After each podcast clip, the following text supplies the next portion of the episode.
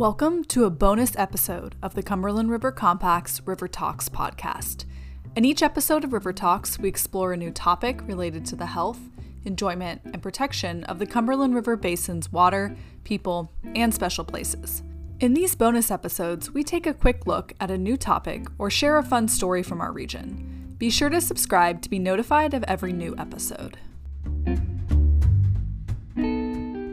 In the Cumberland River Basin, we are lucky to share a home with amazing biodiversity. From birds to bugs to flowers and fungi, our region is full of awe inspiring natural wonders. In this bonus episode of River Talks, we hear two stories about our region's biodiversity. First, we will hear from the Cumberland River Compact's program manager, Jed Grubbs, as he shares his personal journey of loving and discovering nature and his grandiose dream of knowing every plant and animal species in the Cumberland River Basin. Then we will hear from Dr. Chris Barton, who is part of our earlier podcast episode about the reforestation of Appalachia's minelands. He will share about the unconventional restoration of the native and threatened white fringeless orchid found in our region.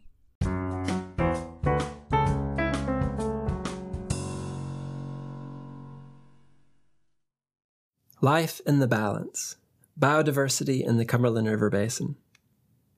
In October 2019, some colleagues and I found ourselves in Pogue Creek Canyon State Natural Area in Fentress County, Tennessee.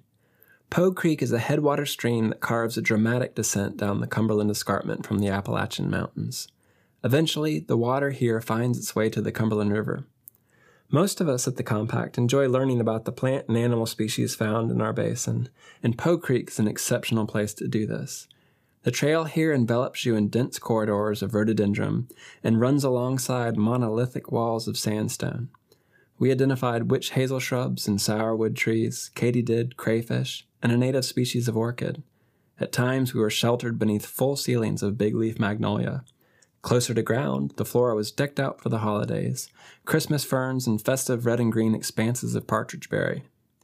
The Nature Conservancy purchased this property in 2005 before transferring it to the state of Tennessee in 2006. Surveys of the property have discovered over 300 species of plants, as well as an abundance of birds, aquatic animals, amphibians, and cave species. Nearly every species we discovered was fascinating to learn about. The forked branches of witch hazel have been used for centuries as divining rods, a superstitious practice rooted in the magical traditions of Renaissance era Germany. The leaves of big leaf magnolias were like enormous elephant ears. These trees have the largest simple leaf and the largest single flower of any North American plant. Growing out of vertical rock faces were coral bells, a species I'd only ever seen in urban gardens.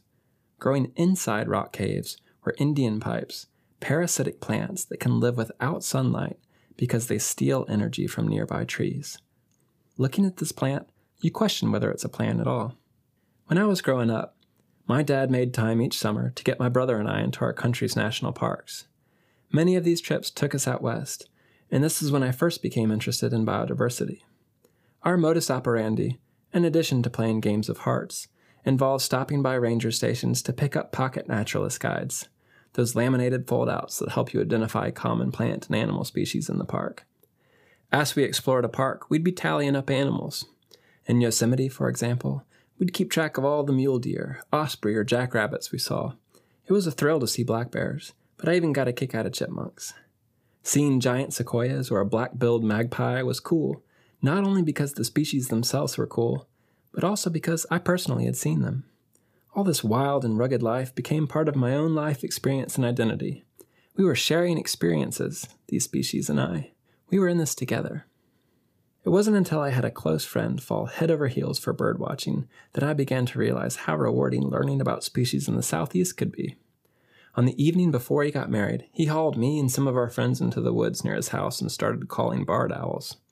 As multiple owls encircled and responded to us, I was spellbound. It was magic. I bought a pair of binoculars and discovered my world was home to cedar waxwings and indigo buntings, scarlet tanagers, and Baltimore orioles. Once again, I was tallying up species. Identifying birds reacquainted me with a feeling of connection to the natural world, and I felt increasingly enriched by the connection. These days, I indulge myself with a grandiose notion that one day I might know every plant and animal species across the Cumberland River Basin. It's an achievement that would take me lifetimes. But I enjoy this fantastic, out of reach aspiration. It inspires me to get outside, to keep learning. Aspiring to know more about the natural world is so literally life affirming. Visiting a place like Pogue Creek Canyon is almost overwhelming. There's so much life. Here in the Cumberland River Basin, we live within one of the most biodiverse regions in the United States, and our basin's headwaters in the southern Appalachians are one of the most biodiverse temperate places on Earth. Almost 10,000 species are known to exist in the southern Appalachians, and more are discovered every year. Of the thousands of plant and animal species that make up our basin's biodiversity, each has invested millions of years in developing a unique approach and acquiring a unique understanding of how to live in the world around us, the same world that, given the day, may be weighing down on or rewarding us. When we take a hike through a pristine forest or sit beside a healthy mountain stream, I don't think it's any coincidence that we walk away with an improved sense of perspective and an increased ability to meet life's challenges. Scientific attempts to estimate the dollar value of our biodiversity are important and improving. Insects, for example, are known to pollinate roughly 75% of the world's crops, a service worth up to $500 billion. Rarely do estimates even attempt to place a dollar value on the more intangible benefits provided by nature. As esoteric as they may be to articulate, I think most of us recognize that their value is immense. As a result, even a staggering multi billion dollar estimate can feel like an insufficient valuation of our natural heritage, and the intrinsic and unknown benefits of lesser known plants and animals can feel overlooked. We live at a critical juncture in the history of life on this planet. The United Nations has reported that as many as 150 species go extinct every day, 1,000 times the natural rate.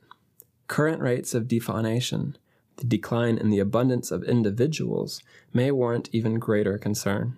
Even non threatened species are experiencing alarming rates of defaunation, which is causing, quote, negative cascading consequences on ecosystem functioning and services vital to sustaining civilization.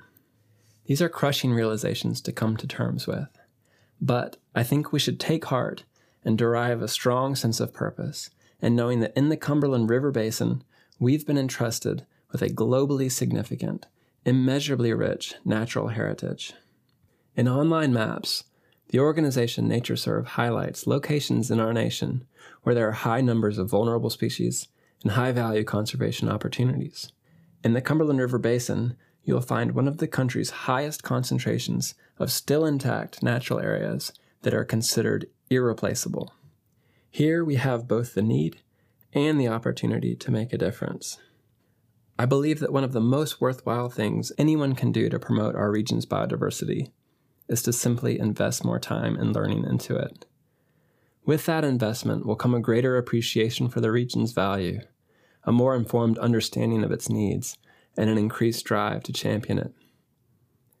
If you're interested in learning more about our basin's biodiversity, the best way to do it is to step outside. In the words of Zora Neale Hurston, you gotta go there to know there. You can head to Pogue Creek, or you can head to your backyard. Wherever you go, please remember to tread lightly.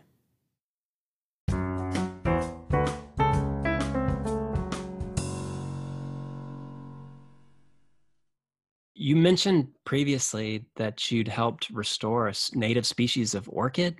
I had no idea that Tennessee even had orchids. Tell us about that.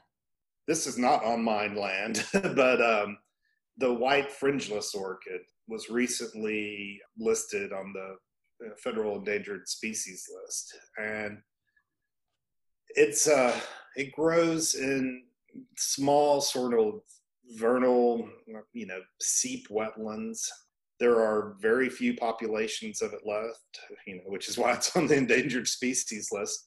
There are populations of it in the Cumberland Plateau. There's a few uh, wetlands we know of in in Tennessee in the Big South Fork, and um, and there's several on the Daniel Boone National Forest. The ones that I've been working on were um, in Pulaski County, Kentucky, which is right on the edge of the Cumberland Plateau and the bluegrass physiographic region. It's a really kind of interesting place for plant species diversity.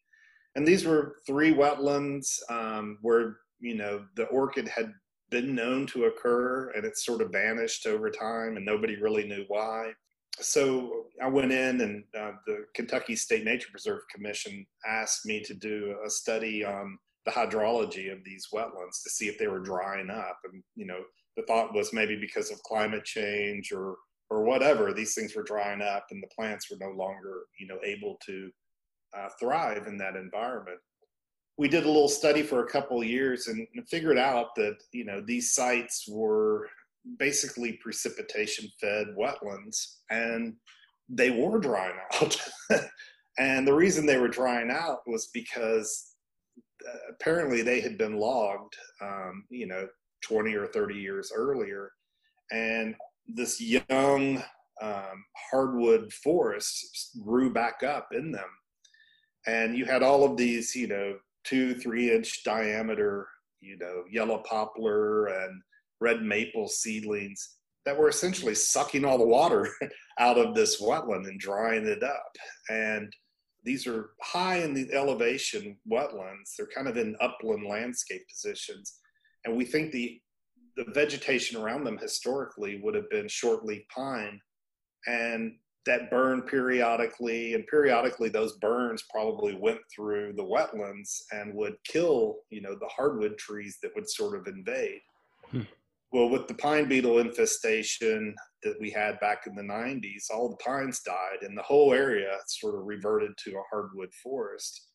And, you know, essentially the water just wasn't there to support the the flowers anymore. So I propose that we go in and not clear cut, but go into the wetlands and actually thin them out, which would reduce the, you know, the water demand that those trees would have but it would also they were shaded pretty heavily by these young trees and it would open up some light get some dappled light within that environment.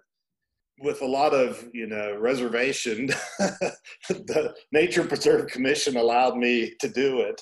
And we went in oh it's been five or six years now and did the first one. About two years later we had over a hundred orchids and we went from none to a hundred. And then we together collectively decided to do a second one of the wetlands.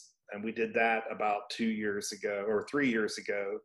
And then last year it had about 100 orchids in it. And i was just there a couple of weeks ago with my colleagues from the nature preserve commission. And between the two wetlands now there's probably close to 500 orchids. So it's the largest population that we have in the state of kentucky. And it could be one of the larger ones, you know, in the nation. They only exist now in, you know, really Kentucky, Tennessee. I think there's uh, there used to be a population in North Carolina. There might still be one in Alabama, and I think there's a few in Georgia as well. But we're talking, you know, a few dozen populations of this species. So that was a really cool project, um, and we're hoping to do more. There's several similar type of wetlands, you know, um, in Pulaski County, um, Whitley County, Kentucky, that are on the Daniel Boone National Forest that we've started um, in McCreary County, started looking into to do some of this, continue some of this work.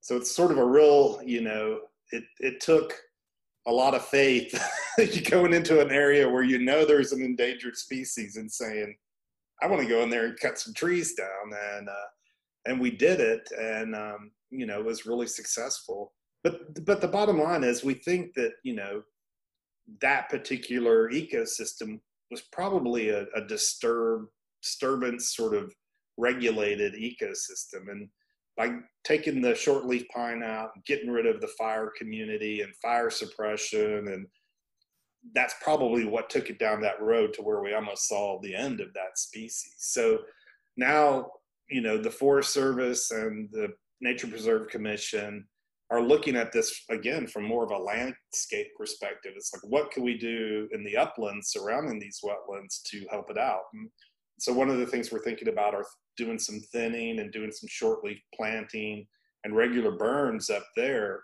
to you know for the long run to help out you know this wetland community and restore the shortleaf pine community that's essentially been you know definitely decimated in the Cumberland Plateau region.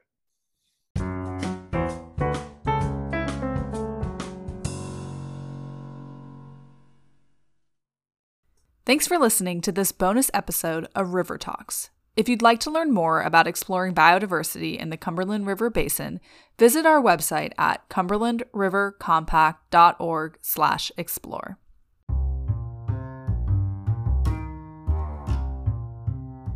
Thanks to the supporters of the Cumberland River Compact who help bring our podcast to listeners. Your support of our work goes a long way. From neighborhoods to farms, we are working to address the root causes of water quality issues in positive and innovative ways. Consider a donation today to help support the future of water. More information is available at cumberlandrivercompact.org/donate.